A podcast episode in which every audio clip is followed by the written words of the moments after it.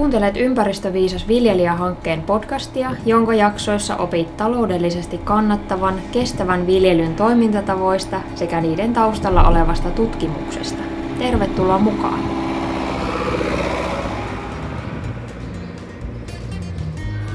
Terve Marika. Moikka Leija.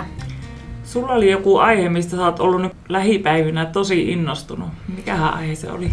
Joo, mä tuossa kesäloman jälkeen huomasin, että oli tullut muutama hyvä julkaisu liittyen kerääjäkasveihin. Luonnonvarakeskukselta oli tullut semmoisia uusia tutkimustuloksia kyseisestä aiheesta ja BSAGlta, eli Baltic Sea Action Groupilta oli tullut ihan semmoinen kerääjäkasviopas, että vähän erityylisiä, mutta aihe sai heti kyllä kiinnostuksen heräämään. Kuulostaapa mielenkiintoiselta aiheelta. Kyllä. Ja sitten pieni varoituksen sana kuulijalle, että sitten tässä loppuvaiheessa niin tuota, puhutaan sitten tuosta karjanlannasta. Kyllä. Täyttä asiaa karjanlannasta. Mutta mitä ne keräjäkasvit oikein on?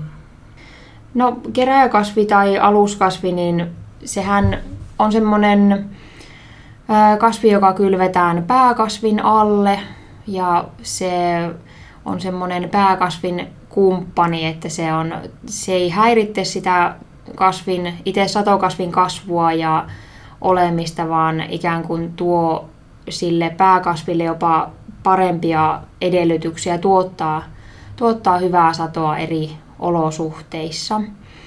Ja Aivan. Mitä hyötyjä kaikkea siitä on siitä keräjäkasvista? No esimerkiksi jos jätetään vaikka, on, oletetaan, että on vaikka edellisvuonna ollut keräjäkasvi siellä, siellä pääkasvin alla ja on jätetty kevätkynnölle pelto, niin keräjäkasvi yleensä ehtii sitten ruveta kasvamaan siellä pellossa jo siinä keväällä ennen kuin päästään kyntö, kyntöhommiin. Eli siellä pellossa on silloin jo tapahtunut hiilensidontaa ja siellä on, on niin kasvipeitteisyyttä verrattuna taas siihen tilanteeseen, että siellä olisikin ihan vain pelkkä sänki ja, ja aivan paljasta. Ja oikeastaan siinä tulee sitten sekin näkökulma, että siellä on paljon vähemmän sitten rikkakasveille tilaa.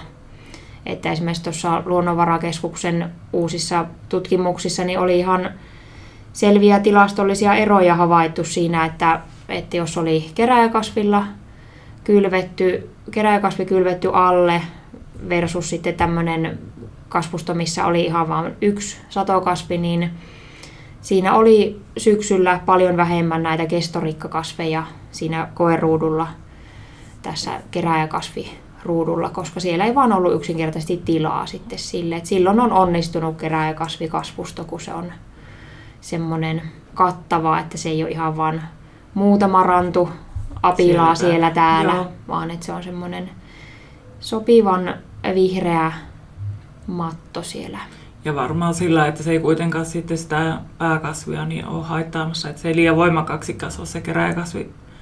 Joo, siitä varmasti jokainen viljelijä sitten kun keräjäkasveja alkaa kokeilemaan, tai jos on jo kokeillut, niin on varmaan havainnut sen, että, että eri perustamistavoilla ja eri kylvömäärillä saa hyvin erilaisia tuloksia aikaiseksi. Että joskus on saattanut mennä vähän säädöt pieleen, että on tullut liikaa siementä, niin siellä onkin sitten aivan liian tiheä, vaikka joku raiheinä niin.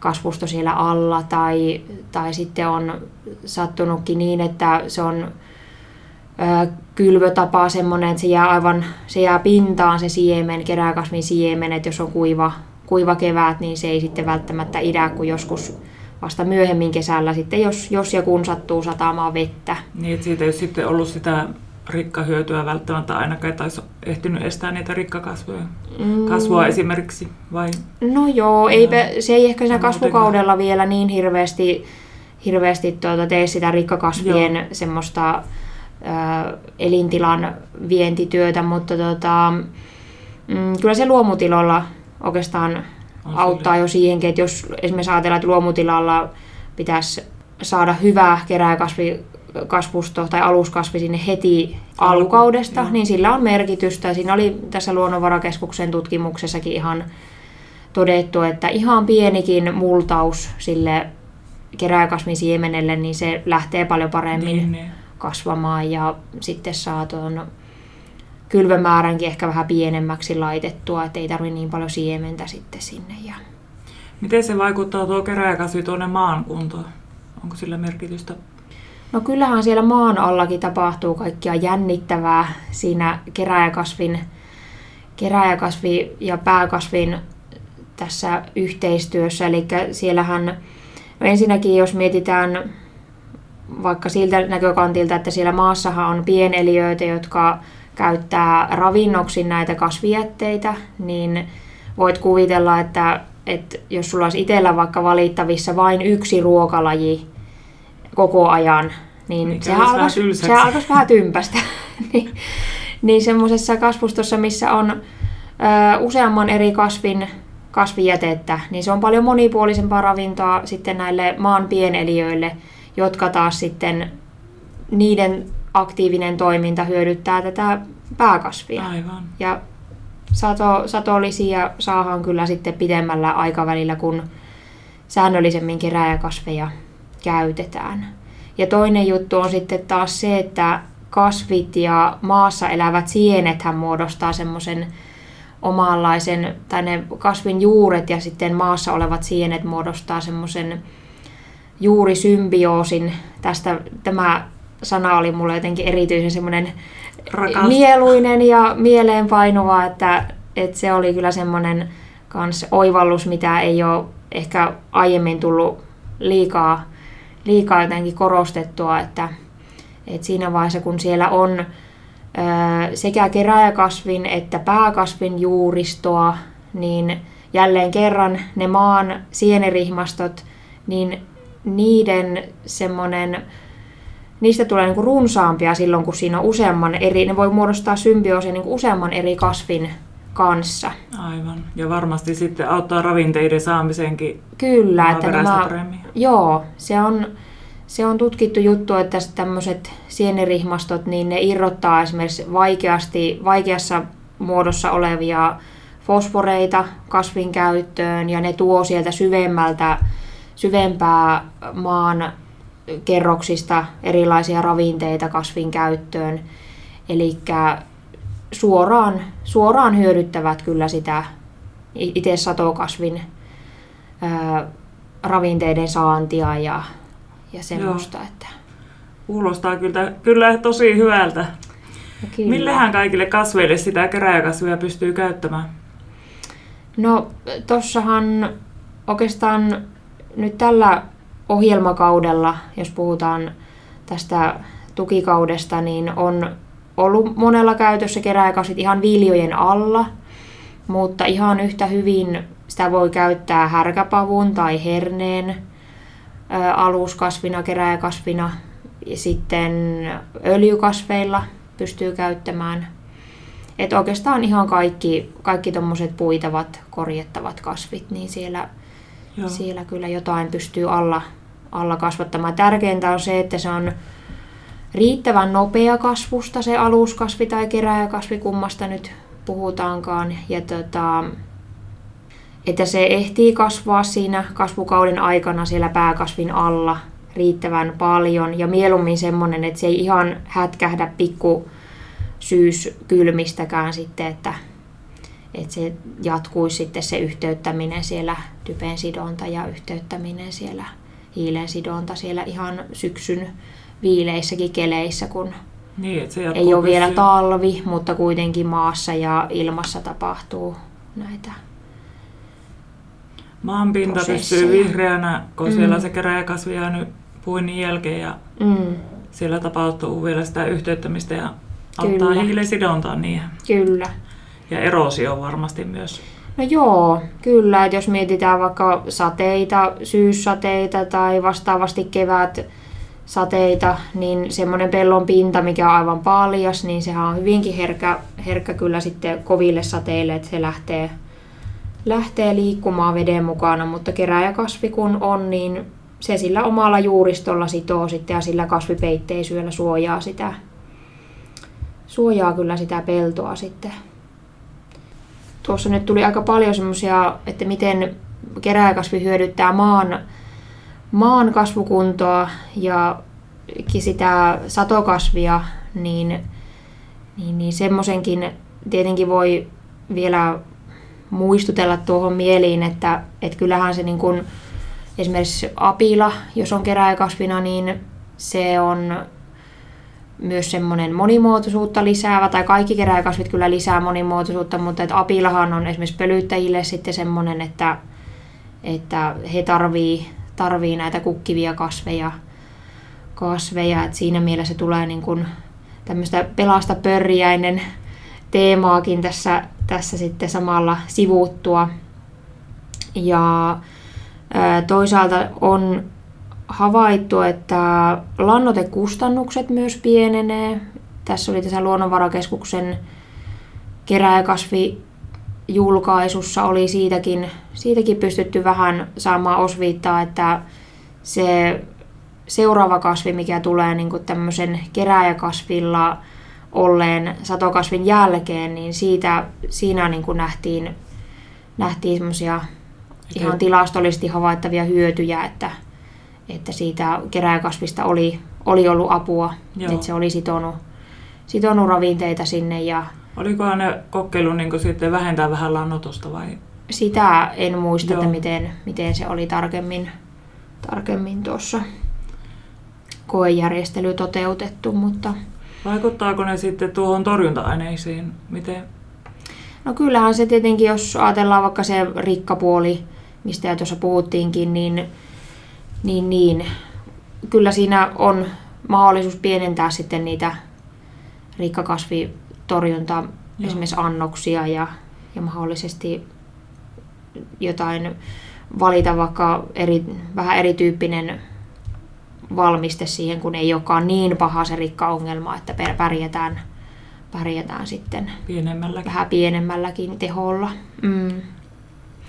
Joo, no siis yleisimpiä keräjäkasvejahan on aika lailla erilaiset apilat ja sitten oikeastaan vielä yleisempiä on nurmikasvit. Et siellä on ihan timoteita käytetään, erilaisia raiheinia. Joo. Ja sitten tuossa näissä uusissa julkaisuissa niin oikeastaan oli mielenkiintoista se, että siinä oli lähdetty kokeilemaan myös vähän muitakin keräjäkasveja. Siellä on esimerkiksi öljyretiikka, oli yksi tämmöinen minulle ainakin vähän uudempi. On tuttu kasvi kyllä saneerauskasvina, mutta ei ole kyllä käynyt mielessä, että sehän keräjäkasvinakin voisi toimia. Sitä kannattaa vähän, vähän noita kasveja sillä, sillä silmällä aina katsella, että mikä joku ihan tuttukin kasvi saattaa yhtäkkiä olla hyvinkin toimiva siellä keräjäkasvina, jos sillä vaan ominaisuudet sattuu sopimaan tähän, tähän tota, tarkoitukseen. Et totta kai täytyy valita vähän niin kuin sen mukaan se keräjäkasvi, että, että mitä sitä halutaan sitä keräjäkasvia. Että halutaanko, että se sitoo esimerkiksi typpeä sille sille tota, satokasville vai halutaanko, että se ennemminkin on turvaamassa sitten ää, typen karkaamista, liukuisen typen karkaamista pellolta vesistöihin. Sitten voi olla, ottaa joku nurmi paremminkin ja sitten jos halutaan vähän kumpaakin vaikutusta, niin otetaan vaikka seos. Sekin on Joo. ihan yleistä, että laitetaan jonkunlainen seos sinne. Minkälaisia siemenmääriä käytetään keräjäkasville hehtaarille semmoisia yleisiä määriä?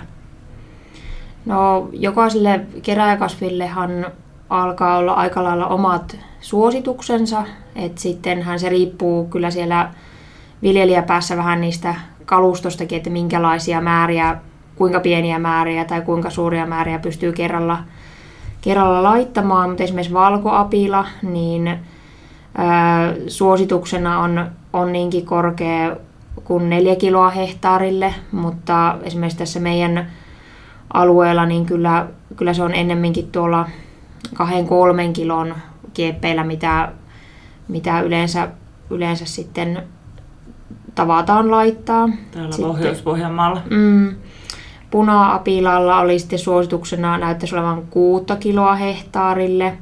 Ja sitten kun on verrattu, tässä on verrattu Luonnonvarakeskuksen tutkimuksessa, että mitkä on Täällä, tämä on tehty Uudenmaan alueen viljelijöiden tämmöisellä he, heille esitetyllä kyselyllä tämä, tämä tilasto, niin tässä on sitten vähän vertailtu, että minkälaisia kilomääriä viljelijät sitten loppuviimeen on käyttänyt, niin, niin, niin kyllä täälläkin tuota, Uudellamaallakin näyttäisi, että, että aika harva on ihan tuolla noin korkealla suositusmäärissä, että mennään enemmän tuolla sitten puna-apilallakin 1-4 kilon paikkeilla. Että se vähän Joo. tulee sitten varmaan siinä, siinä niin kuin, ää, kokemuksen perusteella, että mikä, mikä sitten itselle on se paras, paras määrä. Ja Italian raiheinällä, niin meidän alueella, se Pohjois-Pohjanmaalla on tahtoo kuitenkin tuo raiheina kasvaa aika korkeaksi, niin sitä ei haluta, ole haluttu aivan mahdottoman tiheäksi sitä kasvustoa, niin tämä suositus 5-8 kiloa niin kuulostaa aika, aika suurelta tähän meidän, meidän seutuville. Että tota, mieluummin, no menisi kuitenkin tuolla niin kuin viiden kilon paikkeilla, paikkeilla että ihan tuolla niin kuin suosituksen alarajoilla, niin ei tapahdu sitä, että se alkaakin kasvaa, tähkät alkaa jo kasvaa yli, yli siitä esimerkiksi viljasta niin, ja niin. näin, että haittaa sitten puinteja ja muuta.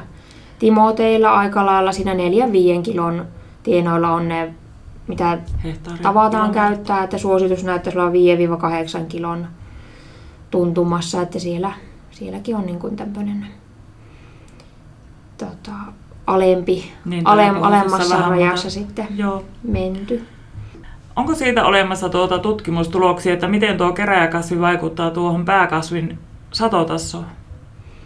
No joo, siitä oli tässä Luonnonvarakeskuksen tutkimuksessa sellaista, ainakin yrittivät tässä tutkimuksen saada näkyville, näkyville että onko siinä mer- siitä merkittävää esimerkiksi haittaa, vaikuttiko se negatiivisesti vai positiivisesti, niin erot oli tämmöisillä aluskasvittomilla kasvustoilla verrattuna sitten tämmöisiin, missä oli aluskasvi, niin oli niin pienet, että niitä ei voinut niin kuin oikeastaan, ne ei ollut tilastollisesti niin suuret, että niistä olisi voinut vetää johtopäätöstä, että tämä, tämä vaikutti suuntaan tai toiseen tämä keräjäkasvi. Mutta useamman vuoden semmoisella tarkastelujaksolla, niin siitä, siitä on kyllä ihan, ihan varmuus, että sieltä sitä maankasvukunnan paranemisen kautta kyllä rupeaa tulemaan niitä hyötyjä. Että se ei ole mikään semmoinen toivoton tavallaan toimenpide, että, että tässä nyt vain katsotaan, kun niin, niin. pellolla vihertää, vaan se on ihan oikeasti sitä että pitemmän päälle ainakin maan kasvukunnon mm. kautta siitä tulee Kyllä. sitten hyötyä, vaikka Kyllä. ensimmäisenä vuosina välttämättä ei vielä Joo. näy satotasossa. Ei, ei lisää eikä kuitenkaan sitten selvästi vähennäkään. Joo, ei, ei ole kyllä semmoista niin kuin havaittu nyt ainakaan tässä, tässä uusimmassa tutkimuksessa. Ja oikeastaan nuo tuli mieleen noista hyödyistä, niin kun monesti ajatellaan heti, että no mitä se maksaa sitten se kerääjäkasvin siemen, hehtaarille, niin kyllähän se aina jotain maksaa, riippuu kasvista paljonkin, mutta kun tässä nyt on lueteltu aika pitkä lista, että mitä näitä hyötyjä on, niin kyllä siinä var- varmasti vastineen saa sitten sille, Joo. sille panostukselle. Ja tota, jos ajatellaan, että se kylvetään ihan samaan aikaan kuin se pääkasvikin, niin siinä ei tule sitten semmoista ylimääräistä Kyllä. ajoakaan sitten pellolla. Mm. Ja ympäristökorvauksessa siitä saa hehtaarikorvauksia. No ainakin tällä hetkellä niin on vielä, on vielä voimassa, Joo. voimassa sitten korvaus sille keräjäkasville. Mutta voisiko kaikkinensa ajatella sillä, että vaikka että tärkeimpänä ehkä, että se on niin pitkällä tähtäimellä semmoinen tosi hyvä juttu pellolle keräjäkasvi, että se parantaa niin paljon sitä maan kasvukuntaa. Kyllä se on ja sitten tuossa kun miettii näitä, näitä, näitä ääriolosuhteiden lisääntymistä ja kovien sateiden tai pitkien kuivien aikojen lisääntymistä, niin se, että siellä on var, vankempi semmoinen tuki sillä satokasvilla sen keräjäkasvin kautta, niin kyllähän siinä on kaikki tuota edellytykset, että se pitäisi paremmin selvitä sitten myös ääriolosuhteista kuin vaikka tämmöinen ihan pelkiltään Pelkkä. yksinään kasvava, Aivan. kasvava kasvi. No mennäänkö sitten tuohon sonta-asiaan? Voitais mennä, joo. Karjanlanta. Onkin tässä oottanut jo kovasti aihetta. Mitä sulla tulee mieleen ekana sanasta Karjanlanta? No mullahan tulee tietenkin mieleen kärpäset ja lehmät ja kesä. Mitähän muuta? Tuleeko mitään hajua? No haju tietenkin joo, että, mutta se on jotenkin semmoinen, oma nenä on tottunut esimerkiksi naudan, naudan lannan hajuun, että Tuoksu. Niin, anteeksi tuoksua. Niin, ennen se tuntuu tuoksulta ennemmin kuin hajulta. Kyllä. No en ehkä joka päivä haistelisi mielellään tuota, Kovin läheltä. kovin läheltä Karjanlantoja, mutta tiedän, että Karjanlannalla on niin paljon hyviäkin, hyviä ominaisuuksia, että, että on, on kyllä vaan mukava, että, että tiloilla Karjanlanta tulee hyötykäyttöön ja, ja että sieltä saadaan sitten, se saa, ne saadaan ne ravinteet tuonne peltoon, peltoon takaisin, mitä on, on sitten esimerkiksi eläimiä ruokkimalla sieltä pellosta otettu. Että Aivan. mitä sulla tulee? No mulla tulee, kun mä Mieleen. tätä tekkiin tätä juttua, niin ekana tuli mieleen, että erittäin arvokas ravinne. Se oli mulla ensimmäinen ajatus Karjalannasta. Kyllä. Tuntuuko se, että se on tuolla maatiloillakin arvossaan karjanlanta ravinteena vai mi- mi- minkälainen tuntuma sulle on jäänyt? Kyllä musta nykyisin tuntuu, että on niin ihan hirveänä kasvanut Karjalannan arvostus. Tässä varmaan niin viimeisen kymmenen vuodenkin aikana on, tai ainakin 20 vuoden aikana on muuttunut tosi paljon minun mielestä asenne siihen, että on tiedostettu, että kuinka tärkeä se on pellolle ja kuinka hyvä se on pellolle ja vaikuttaa lannoitekustannuksiin loppupelissä tosi paljon. Kyllä. Niin, niin että on sen arvostus ihan mahdottomasti noussut. Joo.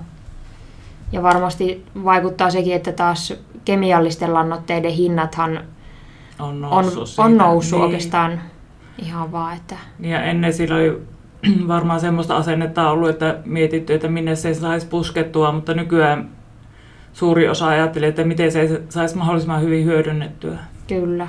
Niin semmoinen iso ajattelutapa muutos on tapahtunut tässä Joo. lähivuosikymmeninä varmasti. Mitä hyötyjä siitä karjanlannan käytöstä sitten on? No ensinnäkin sieltähän tulee tosi hyvin niitä ravinteita. Pääravinteina on typpi, fosfori ja kaliumi. Ja sitten kun sitä karjalantaa laitetaan sinne maahan, niin se myös auttaa sinne maan kasvukuntoon tosi hyvin, koska sieltä tulee humuusta sinne lisää ja mururakenne paranee. Se vaikuttaa myös vesitalouteen positiivisesti, kun se mururakenne paranee ja ilmavuuteen. Ja se myös on hyvää ravintoa niille pieneliöille. Ai että, kuulostaa ihanalta.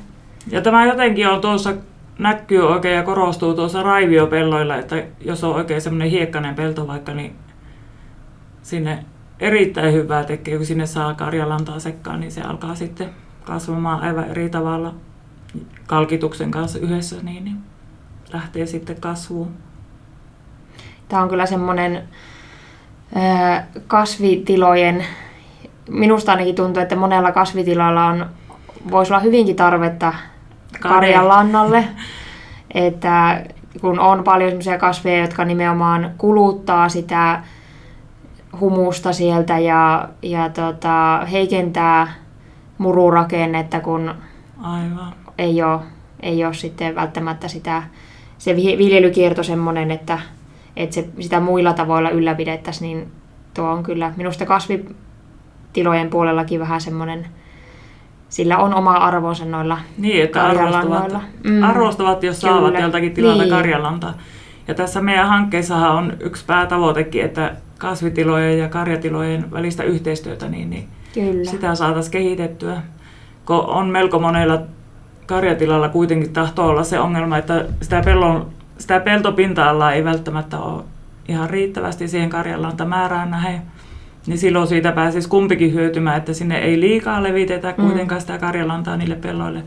Ja sitten kasvitilaa saisi sieltä mm, otettua kyllä. sieltä, vastaanotettua sitä karjalantaa karjatilalta. Joo, ja tosiaan rat- ratkottaisiin vähän sitäkin ongelmaa, että jos karjatilan mailla on esimerkiksi fosforimäärät jo maanäytteidenkin perusteella semmoiset, että sinne on hankala tämmöistä fosforipitoista lantaa laittaa, niin tässäkin tulee taas sitten se, että no vieressä on kasvitiloja, että, Joilla on että tehdään yhteistyötä fosforit. heidän kanssa mm. ja sitten kuitenkaan ei pidennettäisi liikaa näitä lannan tämmöistä siirtoajomatkoja ja, ja tuota, sitä kautta tuo lisää hiilijalanjälkeä näille, näille tuotteille, vaan että se on niin, naapuritilojen niin, yhteistyö kyllä, olisi tosi hyvä. Kyllä.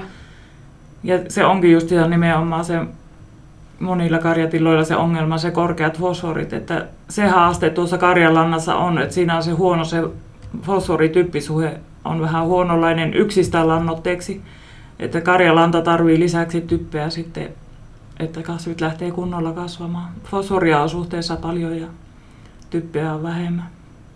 Ja sitten tuosta typeistä, niin vain murto-osa on siinä muodossa, mitä kasvi pystyy käyttämään epäorganista. Verrattuna noissa apulannoissa, niin niissä suurin osa on sitä helposti käytettävissä olevaa typpeä. Joo, sehän on oikeastaan alku, alkukasvukaudesta vaikuttaa aika paljonkin, että jos ei ole tarjolla kasville muuta ravinnetta kuin lannan ravinne, niin se tosiaan on se tyyppi semmoisessa vaikeassa muodossa, mutta se kyllä siinä kasvukauden aikana sitten muuntuu lämpötilan vaikutuksesta niin tietyllä nopeudella sitten taas käyttökelpoiseksi liukosempaan nitraattimuotoon.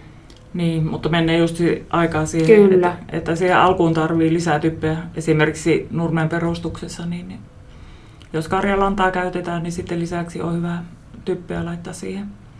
Ja sitten tietenkin tuossa Karjalannassa oma haasteensa on se levitettävyys ja sen tasaisuus siihen apulantaan verrattuna, että se mm. ei ihan samaa tasoa ole, mutta niihinkin on tosi paljon parantunut nuo koneet ja Joo, helpottaa niin sitä käsittelyä paljon nykyään. Kyllä.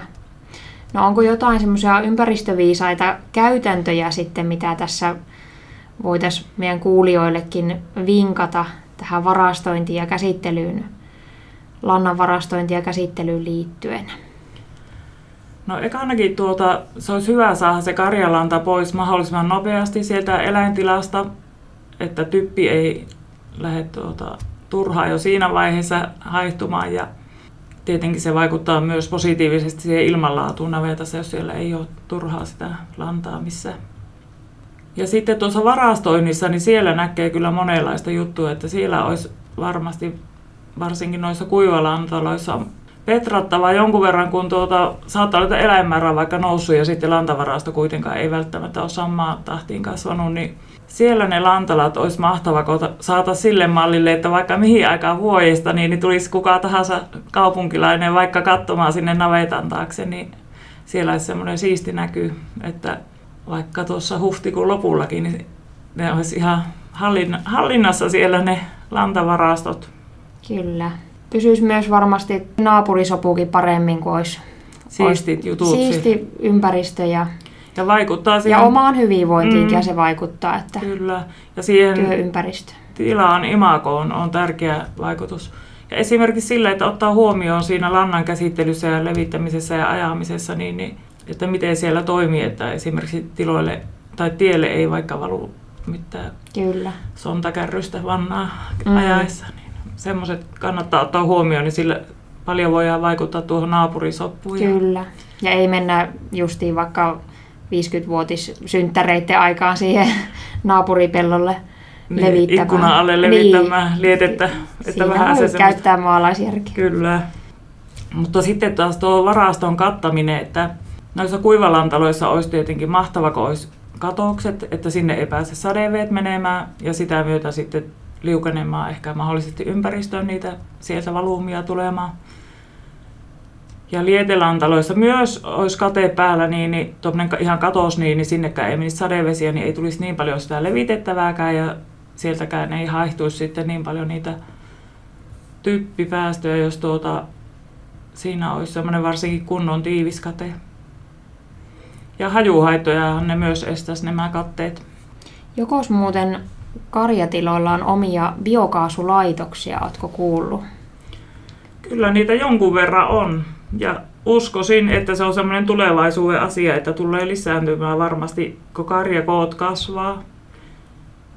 Siinä tietenkin tarvii olla tietty, ettei ihan pienelle tilalle pysty semmoista systeemiä rakentamaan, että pitää olla riittävästi siihen sitä tavaraa sitten sinne laitokseen, että jos on muutaman tilan keskittymä tai sitten joku iso tila, että se kannattaa alkaa tekemään. Mutta se on hyvinkin tuommoinen tulevaisuuden ympäristöasia Karjalantaan liittyen. Ja sitten sieltähän tuleva se tavara niin, niin on myös tosi hyvä vielä sitten pelloille. Että Kyllä. Siitä saadaan sähköä, lämpöä ja polttoainetta sieltä biokaasulaitoksesta, niin tärkeä asia varmasti tulevaisuudessa. Joo, toivotaan, että se ottaisi tuo biokaasu sektori semmoisia harppauksia pikkuhiljaa tähän ihan tilakoon laitospuolellekin. Siinä voitaisiin mahdollisesti vielä enemmän sitten pystyä sitä fosforia saamaan sieltä erilleen ja vaikka rakkeeksi tai joksikin muodoksi, että sitä voisi viedä sitten helposti muualle, että ei tarvitsisi levittää niille pelloille, joissa on jo fosforia paljon mm. olemassa, niin siitä kiintoaineesta. Joo. Ja sitten tuota, siihen vielä kun miettii niitä ympäristötekoja, niin, niin tosi tärkeää olisi, että se lanta analysoidaan oikeasti kunnolla, että tietää mitä se pitää sisällä se lanta. Ja sitten sen perusteella, niin, niin kun tietää, että mikä, missä kunnossa maaperä on maanäyttöiden perusteella, että mitä sinne tarvitaan, niin pystytään tekemään suunnitelmat, että kuinka paljon sitä laitetaan ja kuinka paljon saa laittaa ja kuinka paljon tarvii laittaa ja saadaan semmoinen hyvä tasapaino sinne Joo. otetaan oikeasti huomioon se karjalannasta tulevat ravinteet mm. ja sitten siihen mahdolliset apulannan lisätarpeet, mitä tarvii. Silloin tulee tietenkin, se vähentää tietenkin tuota huuhtoutumisriskiä ja sitten, ettei tule ylemmäärin sinne sitä lantaa. Joo. Ja sitten ei käy sillä lailla, niin kuin tuolla esimerkiksi pari vuotta sitten käytiin USAssa, niin siellä on Wisconsin alueella, jossa on tosi tosi tihiä tuo karjamäärä niin siellä on pohjaveet tahtoo olla pilaantunut ja ihan tosi tosi kova haaste siellä pohjavesien kanssa. Joo. Että täälläkin kun tilakoot kasvaa, niin ettei sitten tietyille alueille tulisi semmoisia pohjavesiongelmia, niin mm. siksikin tosi tärkeä asia kyllä. nyt jo puuttua. Niin on. Joo, se on kyllä ihan elintärkeä turvata nuo pohjavedet. Ja Suomessa on vielä niin hyvä tilanne, niin Kyllä. otetaan pidetään, nyt heti Pidetään kiinni. se semmoisena. Mm. Mm. No miten tuossa lannan levityksessä, niin onko siinä jotakin semmoisia, mitkä on semmoisia oikein fiksuja käytäntöjä, mitkä vois nostaa tässä esille? No ekanakin se lietelannan sijoittaminen, silloin kun se ihan oikeasti onnistuu hyvin, niin, niin silloin se on, vähentää tietenkin niitä typeä hävikin minimi, ettei turhaa siinä pääse jo haihtumaan typeestä osa, jos pintalevityksellä paljon enemmän sitä haihtuu. Ja huuhtoutumisriskiä on tietenkin enemmän myös pintalevityksessä. Siinä on omat haasteensakin tuossa sijoittamisessa, että se juuristo katkeaa, varsinkin jos monta kertaa vuodessa joudutaan tekemään se, monta kertaa kesässä se sijoittaminen sekä ei ota sitten enää hyvää nurmelle kun se juuristo katkeaa, mutta Joo. tässäkin on hyvä se, olisi se yhteistyö kasvitilan kanssa, että ei joudu yhdelle yhtille lohkoille kovin montaa kertaa laittamaan mm. sitten nurmitila.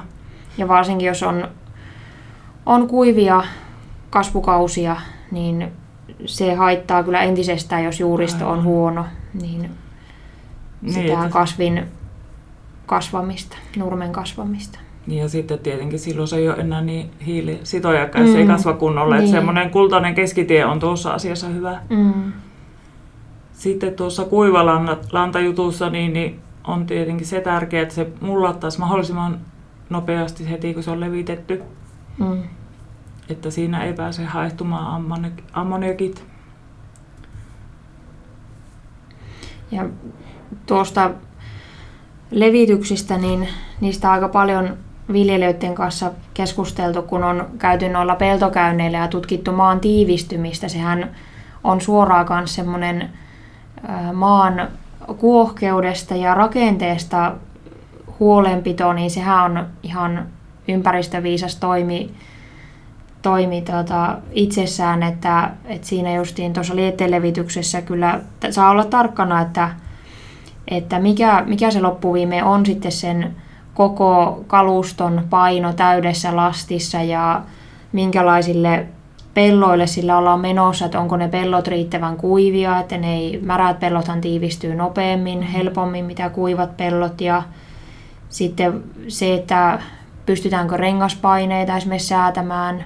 Liian kovilla rengaspaineilla se iso paino jakaantuu tosi pienelle alalle, jolloin saattaa tulla todella syviä tiivistymiä, pitkäikäisiäkin tiivistymiä sinne. Siinähän on hyvä, jos olisi etäsäiliö, että sinne olisi ajettu se mm.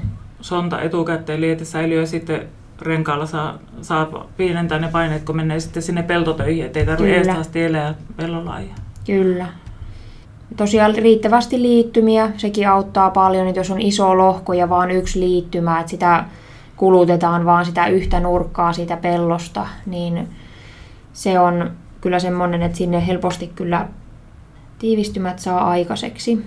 Ja sittenhän osa, osa tiloista niin on pystynyt sijoittamaan tämmöisiin vetoletkulevitykslaitteistoihin, että jos on on tosiaan niitä etäsäiliöitä ja pellot sen kokoisia, että kannattaa investoida semmoiseen, niin sillä pystyy kyllä niin kuin paljonkin pienentämään sitten sitä sen kaluston painoa, millä siellä liikutaan, että voidaan esimerkiksi kevätlevityksiä tehdä pikkasen paremmin, niin, kun ei helpommin. ole pelkoa siitä, että tai, tiivistyy. Niin, Joo. että tiivistyy sitten. Ja sitten varmaan kun tilaa koko koot kasvaa, niin semmoinenkin tulee lisääntymään enemmän, että rekalla tuo sinne pellon reunaa ehkä sitä lietettä ja siitä rattorilla sitten ajetaan pienemmällä kalustolla levitetään. Mutta varmaan mm. monenlaiset tämmöiset asiat saattaa mennä parempaakin suuntaan, vaikka koneet sinänsä kuitenkin kasvaa mm. isommaksi, mm. mutta näitä mm. asioita pystyy ehkä paremmin sitten huomioimaan, kun on isommat systeemit.